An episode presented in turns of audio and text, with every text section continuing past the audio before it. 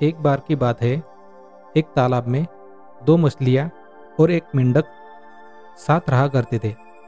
एक मछली का नाम शतबुद्धि और दूसरी का नाम सहस्त्र बुद्धि था।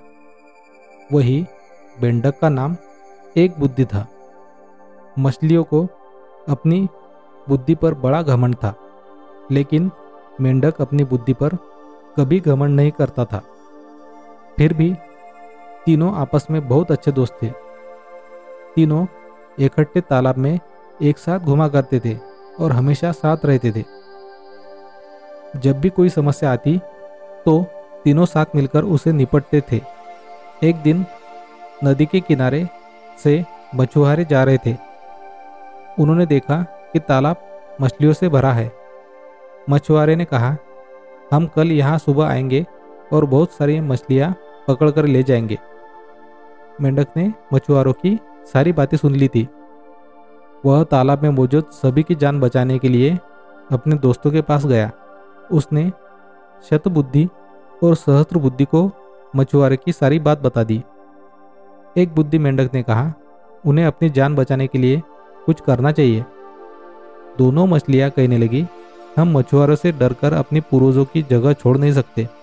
दोनों ने फिर कहा, हमें डरने की ज़रूरत नहीं है। हमारे पास इतनी बुद्धि है कि हम अपना बचाव कर सकते हैं। वही एक बुद्धि मेंढक ने कहा, मुझे पास में मौजूद एक तालाब के बारे में पता है, जो इसी तालाब से जुड़ा है।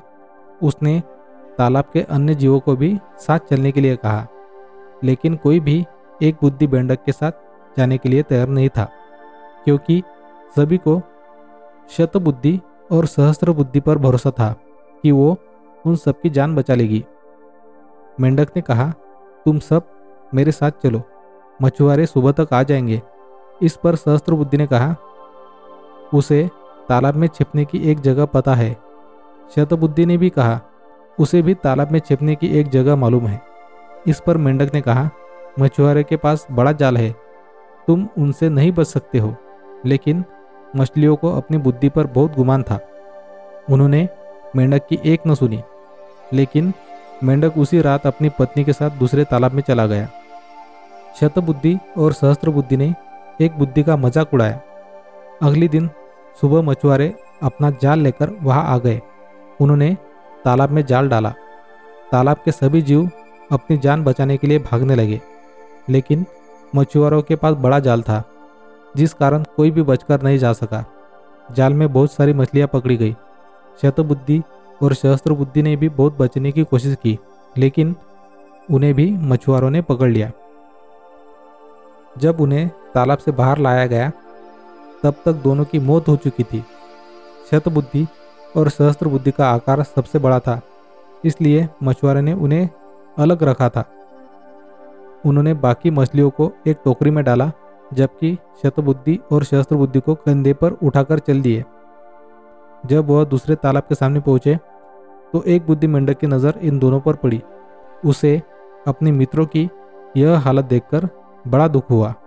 उसने अपनी पत्नी से कहा कि, काश इन दोनों ने मेरी बात मान ली होती तो आज ये ज़िंदा होती। इस कहानी से हमें यह सबक मिलती है कि अपनी बुद्धि पर घमंड नहीं करना चाहिए। एक दिन यही घमंड जानलेवा साबित हो सकता है। Moral stories in Hindi podcast follow करके शेयर करना ना भूलिएगा। धन्यवाद।